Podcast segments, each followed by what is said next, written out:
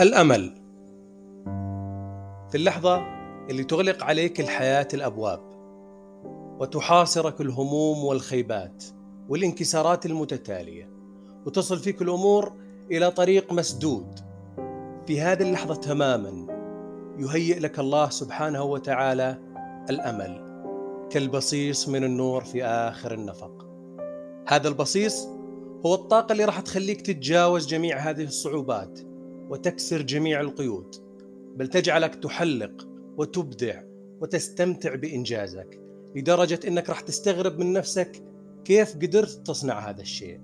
المسألة رغم صعوبتها في بعض الأحيان إلا أنها ليست مستحيلة. المطلوب منك فقط اليقين بالله سبحانه وتعالى والأمل الدائم مهما تكالبت عليك الظروف. ودائما يا أحبة كونوا على قيد الأمل